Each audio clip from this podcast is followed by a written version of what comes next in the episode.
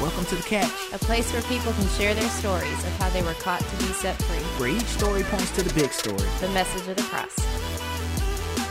Hey, everybody, welcome to The Catch. My name is Sharol. My name is Ryan, and today we have a special guest, Sherice Cross. How are you doing today? I am wonderful. Thank you both for having me. So I know you like to cook. Have you been cooking anything lately? Because uh, I know you're a little master chef over there. You know what? Yes, sir. So my birthday was actually Monday. Oh, And- happy birthday! Thank you. Thank you. right here, birthday in quarantine, you know, so we've been very creative. So my new creation was not necessarily a healthy one. We talked about the Brussels sprouts. Right. I made a hundred layer donut. So I don't know if you guys have heard of the donut craze that they have in New York. Um, my aunt actually went to New York and brought some back um, last year. But I made one. I found one on online, and there was a recipe. So I made some hundred layer donuts Monday, and they were gone Mm. within within I seconds. bet. Man, that sounds good right there. I know we need to work on our baking skills. Yeah. You know, We've we gotten creative. better though since quarantine. We've gotten better. yeah, I we will say that. yeah we've been cooking a lot more than what we used to. It'll make you cook. Yeah. Absolutely. I know I have. I've definitely and enjoy it because I do love to cook. But prior to quarantine, it's just been so fast paced that I didn't get to cook like I wanted to and graduating and everything. But now, oh yeah, Oh yeah. very creative. I know Very Ryan creative. and I we were like, we're gonna see how much money we've saved. So we wrote down everything we spent in February, like all eating out and stuff. And we looked at the numbers and we were like, Ryan, Yeah. we were spending all this money eating out. Look how much money we saved. And so it's something we really want to just keep doing. We just want to make sure we cook at home, you know, and it's healthier and we know what's going in our food. And so that's Yeah. pretty. So, just for our listeners to know a little bit more about you, Sherice, where are you from and where do you currently live? Okay, so I hail from the great state of California. Yes, the Golden State. I am from the Bay Area, San Francisco, California. Uh, I am a true Warriors fan and a true 49er fan. Before it was a, uh, a fad, I am I'm from the real Bay Area.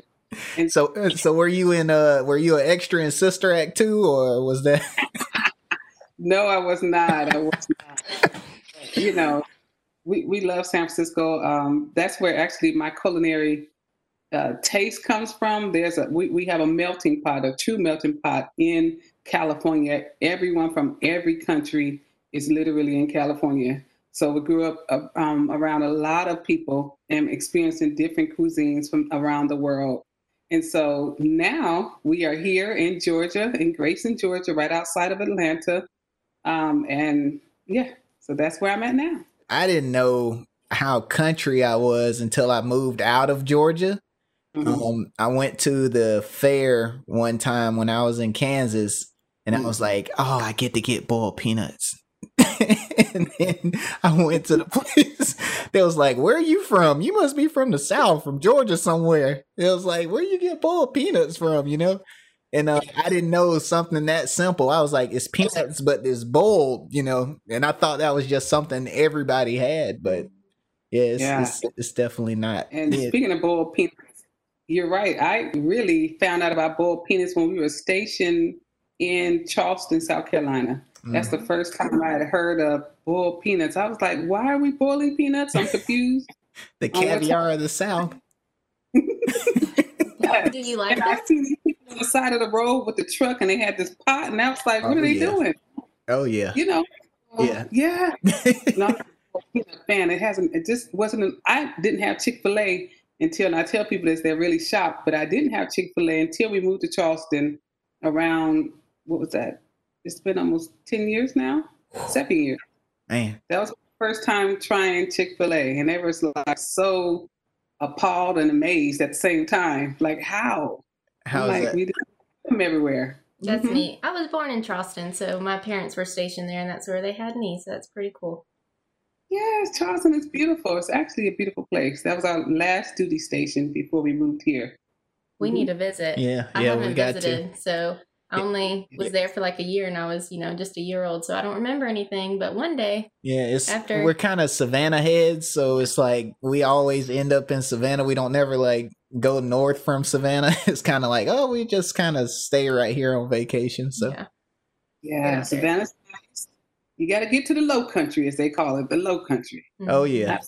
Like when did you have your moment where you were like, uh, man, I need to do something for the Lord, or were you always saved? Did you grow up saved? How was that growing up uh, from you know the Bay Area to where you are now? How was that?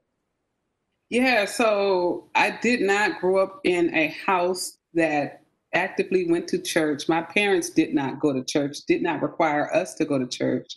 Um, their parents, though, and I was talking to my aunt the other day just about my grandfather and just about the prayers that he really prayed for his grandchildren. My grandfather was a deacon. Um, they were Pentecostal um, on both sides of my mother's side and my father's side. They are Pentecostal. That was their nature. Their kids, my parents, um, that them boomers, you, you know, mm-hmm. we always talk about how rebellious they are. Oh, yeah. They rebelled against the Pentecostal um, just the Pentecostal scene. I guess they was like, we're tired of that. When they got old enough, they didn't go. Mm. Um, it felt strict to them. It felt restrictive. It was no makeup, no jewelry, you know, dresses. My mother mm. always talks about that, and my aunt always talks about how they had to wear certain things. And so that whole generation, they're 60s, they're hippies. And in San Francisco, we're a little bit more liberal. So it, it wasn't like you had to go to church. Like here in the South, church is business. Right. We do church, you know. So, but it, where I'm from, it, it wasn't that you necessarily had to do that. In that generation, especially my parents and, and even my uncles and aunts who grew up Pentecostal, uh, just left because I think they felt that restrictive nature of that religious tone, and and so they left. And so I did not grow up in in the church. My um, understanding of who God was was that the world, God is going to, the world's going to end at some point, and God is going to deal with those who have been wrong, who have done bad. So I grew up scared of God. This was up until I was maybe 16, 17, and maybe even 18. I can say I, I didn't understand um, God as being a savior or, or uh, even his son Jesus being a savior. I understood God was going to come take this world and, and it's so bad that he's going to have to destroy it. So I got a part of the story, right? right? So I was, I grew up afraid of God, really. And I grew up thinking whatever I did was bad. And I'm not sure if I will ever get to heaven. I think I, you know, I can, if I could be a janitor in heaven was kind of my, my theology at that point. It really was. And so um, there was substance use going on in my home, and it, it just was no redemptive uh, value that I felt that I received from my parents. One thing that I think about is how my brother, though, um, one day on a Sunday, woke up, and I don't know how he did it. I, well, I know it's the Lord. There was a little white Presbyterian church four blocks down the street from us. And he was like, We're going to go to church. And I mean, I'm maybe eight or nine. He's like 10 or 11 because he's only a year older than me. And he started to get us up and we would go to church, him and, him and I. We would walk down there. And I was going for the donuts. They had donuts right at the church and they had coffee. And so I would put a whole bunch of cream and sugar in it, just, you know, something sweet because that's all they had. But those donuts. Yeah. Oh, man. Donut connoisseur, y'all. Y'all just heard me talk mm-hmm. about them. So and San Francisco makes great donuts, so you're always gonna get a good donut. But I was going for the donuts and the coffee, and I remember those stained glass uh, wall windows and just everybody singing all liturgical. But I just felt like we were safe. Like I don't have that testimony, my brother or I, that uh, the priest did something wrong to us. No, it was just like a space where God allowed us to be on that Sunday and on those Sundays. So that went on for a while. And then my brother, he went and joined the church and he started going on missions. So he became, and, and still is, he does missions. And so he became and had a relationship with God prior to me. I was still just like, okay, looking for the donuts and the coffee. And so, right, I guess my high school, I'm just kind of fast forwarding it. My first year, I went to college junior college, uh, San Francisco City College for a year. And then I, some, my mother had a car accident, bad car accident, and she had to go to she was going to a chiropractor. The chiropractor was right next to a recruiting station. And somehow she got in a conversation with this Navy recruiter. And I, I'm at home, I got a boyfriend, I'm smoking weed, y'all. I'm just kicking it. I'm just living life, you know, working, not really looking to do a whole lot. I knew I wanted to, I thought I wanted to be a nurse at that time. I was like, okay, I'm gonna go back and I'll be a nurse. But just hanging out, kicking it. And my mother gives the recruiter my phone number. Y'all remember we had flip phones by that time. Oh, yeah. So the dude, the guy calls my phone and I'm like, he said, this is petty officer something. I'm like, officer, I don't know nothing. No snitches. This is snitches. I don't talk about. I have nothing. So he's like, no, I'm a recruiter for the Navy and I want to meet with you. I met your mom and I want to see if you'd like to know about some opportunities to serve your country and to, and to travel. So when he said travel, that's all I heard. So I went up there and met him, took the ASVAB. I wound up passing the test. Um, he said, you know, I can go in, and they had something called MEPS, which was like a waiting period before you went in to the service. And so I had like maybe five months before I can actually go to boot camp. And um, I was talking to the recruiter, and he was explaining to me that, you know, you can go. I think this is a good opportunity for you. And I will never forget this. He said, You if you don't leave here, you're gonna be nothing but a baby mama. And I was mm. so offended by that. And I felt like, well, I mean, why would you say that to me? I love him. He loves me. And he was like, child, that's not love, that's lust. And I remember that to this day. Like it was just like God was saying, I'm gonna bring you out of this. But that was the start, I think, of my faith journey and not even knowing that that's what God was doing for me. So I just being young, I signed up. I went, went into the service, and maybe, yeah, it was my second year. My second year. First year, first two years I was stationed in San Diego. Second and third year I was stationed in uh, Bremerton, Washington. And in Bremerton, Washington, I met my husband. That's where I met my husband. And before I met him, though, another couple had got married, and they got married at uh, oh goodness, St. Clair Missionary Baptist Church. That's up in uh, Bremerton, Washington. And Reverend Eccles, he was the pastor. We, he was at the reception and he said, All y'all that's here partying, I want to see y'all at church Sunday. And I remember thinking, Did anybody else hear that? and I was like, Okay, that's odd. Why is he saying that? But I, I was the only one, like, nobody else heard him say that. And I was like, Okay, I'm going to go. And from there, I went to that church and felt like God met me there. I felt like I met God there and that I belonged there. And so that mm-hmm. was the start of my adult relationship, I would say, with God, but it's also a chance for me to understand uh, that God doesn't operate in works. Because when I got there, there were stories about, okay, well, you know, are you saved enough? I think that was the feeling that I got. Like there are things I need to do to be more saved and to start developing my relationship with God. It, that was the start of that journey for me at that church. Yeah. I know that you mentioned your brother earlier. It sounded like he kind of helped plant that seed in you. Was there anybody else in your life you felt like kind of guided you or helped build that relationship for you or point you to Jesus? Yes. So I may be I, I jumped a little bit, even with that story. Mm-hmm. My brother sent me a track. Y'all know about Bible tracks. Yeah. They don't come more no, no more now. But I was in Dubai. And we were we were in Dubai. We had landed in Dubai and it was hot. I mean, it was like 125, 100 mm. degrees. And it felt like Hades. And I was like, we're going, this is what is this what hell feel like? it was hot. But I, he sent that track while we were there, and I was like, "What is wrong with him? Like, why are you being this big Jesus freak? Would you please take it down?"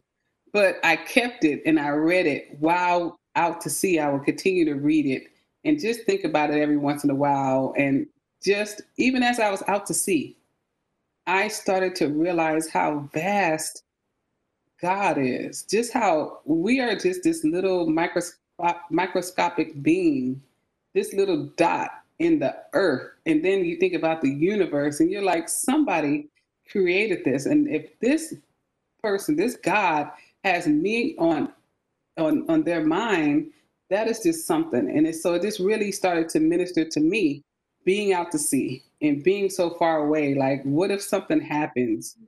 Uh, only God can keep us. Like, who could keep us afloat on this vast, vast uh, body of water where nobody knows where we are? Um, going to the Red Sea, seeing the red water mm. was so transforming for me. So, seeing God in the earth was transforming. My brother sending me that uh, track was transforming because it was like you said, he kept um, sending me seeds or, or just watering that seed. But I do believe like God had to orchestrate that. There was no way that all of this could have happened when I look back and think about how my life has, has progressed.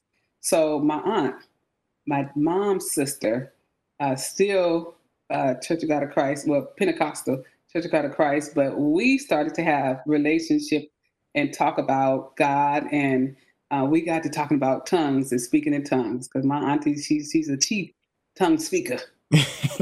now listen, you, you, you ain't got it till you got it. Yeah, you ain't got it, and so that with with that conversation, Sharol, she helped me to study the word and even to use the word to understand um, not what people say, but what God says because we can make up what we think we need to do, but it's, it's, it's right in the word. So he said, call, if he, and anyone who calls upon his name shall be saved. That's what the word says. It doesn't say anyone who calls, anyone who speaks in tongues shall be saved. It says anyone who calls upon the name of the Lord shall be saved. Mm. And so we would go back and forth with that. And I'm like, this is the word, ma'am. Thank you. This is what it says. And so I, I can speak in tongue, but that is not what it says. It says that if I call upon his name, I should be saved. And that actually, when I even call upon him, I'm saved. His Holy Spirit is in me and is sealed to the day of redemption. So once I got that in me, it, it was a process for me to build my faith so I can understand what God has done for me. Not what the preacher said to me. Yes, faith come by hearing and hearing by the word of God. I believe that. But what do I actually believe is what I had to ingest on my own, um, not based on what people said in the church or or even any way you're getting things. You have to understand that and get that understanding for yourself, and trust and trust that God is who He says He is for yourself. That's so true because a lot of times we just listen to what's around us and we automatically assume that's word. You know, the culture sometimes it, it gets us confused with his word, you know. The enemy will use God's word and try to manipulate it. And like you said with the culture, if we're not getting into the word ourselves, we won't know for sure if it's coming from God. And we have to make sure that we're studying it ourselves. That is in relation to uh, first your salvation, but also your walk in life, how you raise your children. What does marriage mean? What does love mean? Because I thought I was in love when I was in 18, but I was in lust. Right. What I found out, because love doesn't love doesn't require me to do something. If you do this, and I love you. No, it's agape love is unconditional. It hopes all things. It, it endures all things. It does all of those things that's listed in First Corinthians 13. So if we don't start our basis off of that and then move over to what it says in Ephesians 5 about marriage and love and if, if we to if we are to love if it, the Bible says that the man should love his wife as he loves his own self, you have to first go back to 13, 1 Corinthians 13 to find out what is that love? What does that mean? And so if we're looking at what the culture says, as you say, then we will think love is taking cute pictures on Instagram. It's it's our baby is cute. It's our uh, family is uh, boss. We are boss, you know, right? And, and we're we're we have uh, boss goals, or you know, we both have a high 401k. That's right. not that doesn't necessarily mean love. You know, you might just be glorified business partners. Yeah. That's not what God's called us to do. He's called us into this marriage I don't even know how we got here, but it called us into this marriage. Hey, you good? We good. and worship Him. That's what our marriage should be, right? So, and and over the years, though, and I, I could say that because I would try to find something in the Bible to be against my husband, be like, listen, see what he did, and, and guess what the Bible would do? Turn it back to you. What what you got going on, Sherice? Mm-hmm. What about him? What are you doing with your walk?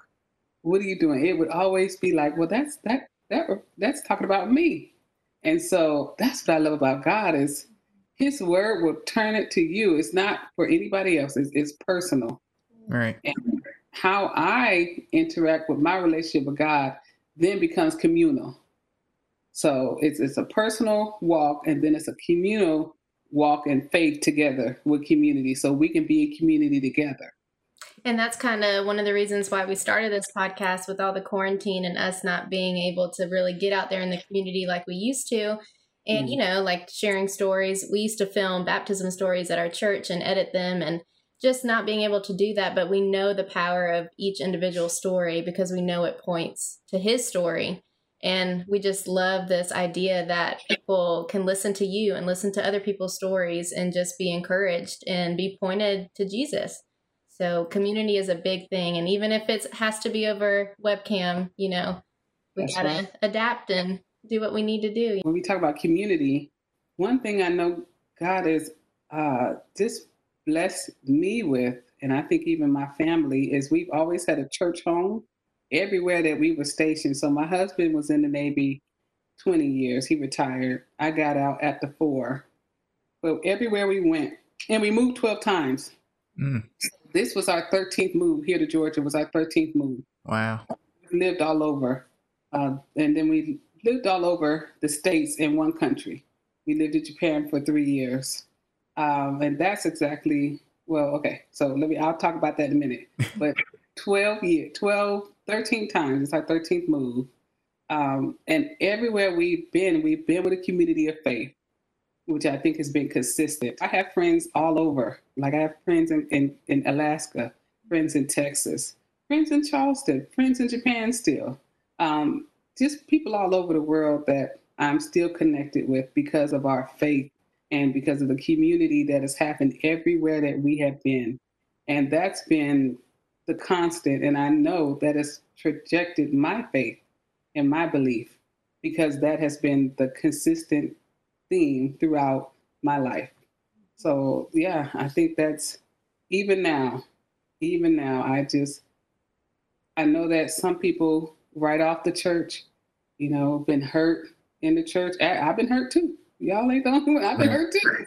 But there's something about the community of the beloved, the beloved community that is is necessary, I think, for us as believers and this for those who don't feel like you belong because I've been at a church where um so after I think I don't know which yeah I do know which church but I'm not gonna name it but I was hurt at this church. I was hurt. And I when we got to our next duty station I left that we left that um, duty station and it was just a hurtful thing for me. The next place we went I did not say I'm not gonna go to church I still went to church.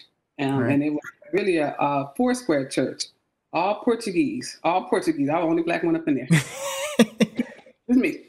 But my mindset um, was I'm going to sit in the back. I just want to hear the man of God preach. That's it. I don't, you know, I don't care whatever. You, don't nobody got to talk to me. I don't even want to be around nobody. Just, you know, I just come to hear the word. I'm come worship and I'm going to do what I got to do and I'm out. And that's where I was for a while. And those people loved on me. They noticed I would come in, sit in the back, and I would hear and I would go. Right. So they set up some kind of trap for me, y'all. They was like, hey, how you doing? We noticed that you're coming in and we just wanted to pray for you. Uh-huh. And so uh-huh. and I was like, okay, all right, okay, you know, okay, and pray for you. So they would pray, you know, and I would leave. And then the next time I met with them, they said, What can we pray for you about? And I mm. would say, um, you know, I'm just going through this, or, you know, I'm just angry. And they're like, Well, let's pray about that. And every time we would talk, they would say, Well, let's pray about that. I said, Y'all some praying folks. Yeah. But it was the most um it was the another thing. Their worship, their worship was not like my traditional Baptist church because it was all Portuguese. So they was having a, it was just a different style of worship. What I learned there is true worship, listening to what the word says, that uh, God loves you and that He'll never leave you, and just hearing those words and and gesting that and understanding and believing it. Yes, that God does love me. I am redeemed. I am bought at a price. Not just the melody of it, but understanding what they really meant helped me to learn how to worship. Mm. Besides Fred Hammond, because that's my boy. Those two things were really. Uh, it was a place where I learned how to worship and then pray, and that prayer does change things. And they would take everything literally to prayer. And after I don't know, maybe a year, my heart started to soften back because I had been hurt. And so it became a healing place for me. And from there, we was going to move again. So we moved every three years, y'all. So every three years, God was had us on assignment, and it was just trusting God wherever we go, and we're going to do whatever God's called us to do. But it was just a healing place for me, and learning from people who don't look like me, but loving God and praying for me, literally praying for me, uh, so that I could come back and serve more and serve, keep staying in the church and believing God for what God is doing. Or Say if you're new um, to Christianity and um, just try to find a good Bible teaching church. Um, and try to find one that fits for you, even if it doesn't seem like it does. Like you were at a Portuguese church you know, but they taught the word. Um, yes. and, and that's important. If that word is being taught, you're going to learn from it. And um, the community, the people have been praying for you. That was a good pastor. Whoever was leading that church. you, awesome. We couldn't even call him pastor. We called him Kenny. So his first name was Kenny. that, that, was a whole shift, mind shift for me because, you know, we say pastor oh, yeah. all day long. Oh, yeah. But it's like, just call me Kenny and we literally were he was preaching through the whole bible and when i left i think we were in corinthians by that time mm. It was it was so good when you say bible teaching that's so imperative but yes definitely and and god set it up that way um it can cut across any language any barrier if you are able to you know grab a hold of it and actually accept what he's saying and and what they're teaching us um, it's it's life changing. When I was out in Kansas, I found a church out there that was a great Bible teaching church. And you know, once that word is being taught, uh, yeah, praise and worship might be different. Yeah, things might be different, but the word is always going to be the same, and it's never changed. I think that's awesome that you had that experience, be able to be at a Portuguese church and still learn just as much as you would have uh, anywhere else. And there's a lot of churches. It's something for everyone. Every personality is different. Every church is different just try to get in one and see where you fit in. Um, you know, one church might not be right for you.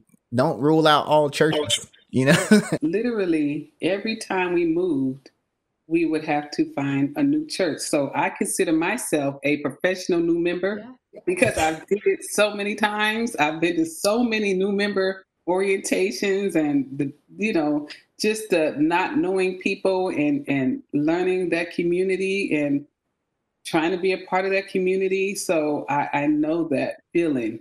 And like you said, it, you find the church that fits your personality. First, that preaches the word of God, um, that doesn't preach personality, because that's not what we're there for. We're there for the word of God. Right. And but loves the people. Um, and, and by loving the people, you're teaching them to, to also learn and read for themselves so that it's not listen to me and what I say, but go look for yourself. The last question that we have for you if you could tell your younger self one thing or just any words of encouragement to our listeners out there, what would it be? Wow, such a profound question. I know. And yeah, I want to tell myself a lot. mm-hmm. But one, to trust the process. He who has begun a good work will complete it upon the day of Jesus Christ. Um, and that is a process. And I love processes, but then again, sometimes I don't. Because the truth is, sometimes the process is enlightening and sometimes it's dark, right? There's shades to the process. Sometimes it's isolating, sometimes it feels like you're being fulfilled, sometimes you feel like you're being unfulfilled. But trust the process. God has a plan. He is our Alpha, He is our Omega, He's the author and the finisher of our faith. And so the process, though, that the process is when He begun it. And the promise is that He's going to perfect it. And so when He begin the process, we have to trust that He's going to perfect that process at the end. It's all going to be perfected for God. And so I think I would sit, tell myself that trust God. Um, don't lean on our own understanding. In all of our ways, acknowledge Him so that God can direct our path. Because it's it's Him. When I acknowledge how I'm feeling, however, be real with God. God is real. Be real with God. He already knows. He said He knows our thoughts are far off. So how am I trying to be so? Um, I don't need to fake it. There's no faking it till we make it. Not in God. Mm-hmm. I'm angry, I'm depressed, I'm mad, I'm sad, I'm, whatever it is. Uh, that's what the psalmist used to do. They were telling God about what was going on. I love the humanity of the Psalms. Right. It's right. crying out, Why have you forsaken me, God? Why have you left? And really asking God those questions. Do we, you know, it's okay. But then they would come back sometimes and say, You know what? But you have been there. So the same God who was there in the beginning will be the same God that will be there in the end. Lo, I'm with you always, even into the end. I'm with you. Mm-hmm. And so that's what I would tell my younger self. The first question we kind of asked is, you know, how did it all begin? And you noted when you were younger, it was kind of like you had the, you were scared of God. And now, like, it's a complete transformation. And knowing that we have eternal life, it just puts it all into perspective. And we know where we're going to go when we die. And that's just the awesome thing about having that relationship with Jesus. Yes. So. I think you you you're really hitting it like I've, I've been thinking about this scripture the last two days. You were darkness, but now you are light. Walk as children of the light. And so darkness is where I came from. That was all I had. It was no hope.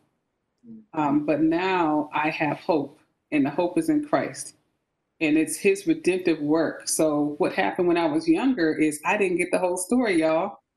All I got was, yeah, you have you a sinner, you you you sin, you know. Um, but now, I, I, so I had admitted that I was a sinner, but I and the confession, but then I didn't get the redemption part of it. And so the fact is, we have been redeemed by Jesus Christ. His blood is what redeemed us. We can't do it. There's nothing we can do that can redeem us from anything that we have done. And I'm so grateful that he looked upon me with my with my filthy self, raggedy things that I've done that I don't even want to speak about. But God said, I love her so much. I am going to pull her out of that darkness. And she is going to be light. She will be in the light. She will be one of those foolish things in the world to confound the wise. That's what he's done for me. And I know he could do it for anybody. So, anybody out there, I don't care what you have done, there is nothing that you can do that God is even surprised by. We may be surprised, but not God. And God loves you unconditionally. And if you were the only one on this earth, he would be, he would have died. He would have sent the son to die for you. That's the God that I serve, that mm-hmm. loves me unconditionally. And I want to love him that way and try to love others the same way. But one thing he gives us is a brand new mercy every single day. Because I know I use mine up every single day. Me too. That. But yes, God loves us. And I, I just, I pray everyone receives that love. So it's something to say God loves you. It's something to know and receive it that God loves me and that this is not my home. There is something after this. All right. I do have an eternal glory, eternal place to go after here. It's so easy to accept Jesus. He meets you right where you are. Um, you don't have to wait to be perfect because you'll wait your whole life because you'll never make it there. He right. sent his perfect son down to die for us so that way we have eternal life. That way we can live in heaven and enjoy uh, being in his presence. So, um, you know, if you're not saved today, um, you know, just try it. you know, just try it. If you want more information, we'll leave uh, links in the description below. You know, just just try Jesus. I, I you know, I, I challenge you to just try it. Uh, what's the worst can happen? You know, is God's word is is undefeated. Uh, he's never lost anything. Um, yeah, things might not go our way after we accept them, uh, but everything is for a reason. Um, he has a plan for all of us, and he uses our messed up selves to just use that as experience to be able to go out and do what he's called us to do. So, Sherice, we appreciate you jumping on today. Your story is amazing. Uh, we appreciate that so much. And being willing to be humble and tell the people we all make mistakes. And I think that's the biggest thing is so many people want to kind of like fake book. They post all the positive things and they don't tell the whole story. And then people get they that kind of turns them away from Christianity, from Jesus. But we just want to point them to him and I think you've done a wonderful job. Jesus showed Tommy said he showed them the scars. And so when we don't show our scars, that doesn't help. Right? right? When we cover it up, dress it up, all of that. No, we have to show our scars so that people can see it. And when Jesus showed um, Thomas his scars, he didn't believe. It's like, oh, so it's, it's for those right now. That's what you're reaching. Those who need to see that, oh, okay, it's a process, y'all. It's not just overnight, here, or this is it. No, it's a process. And we just appreciate you. Yes, thank you so much. Thank you. Thank you all. It's a privilege to be on the show with you all. And anytime you want to hear any crazy tales, I got it. or some recipes. that's right. That's right.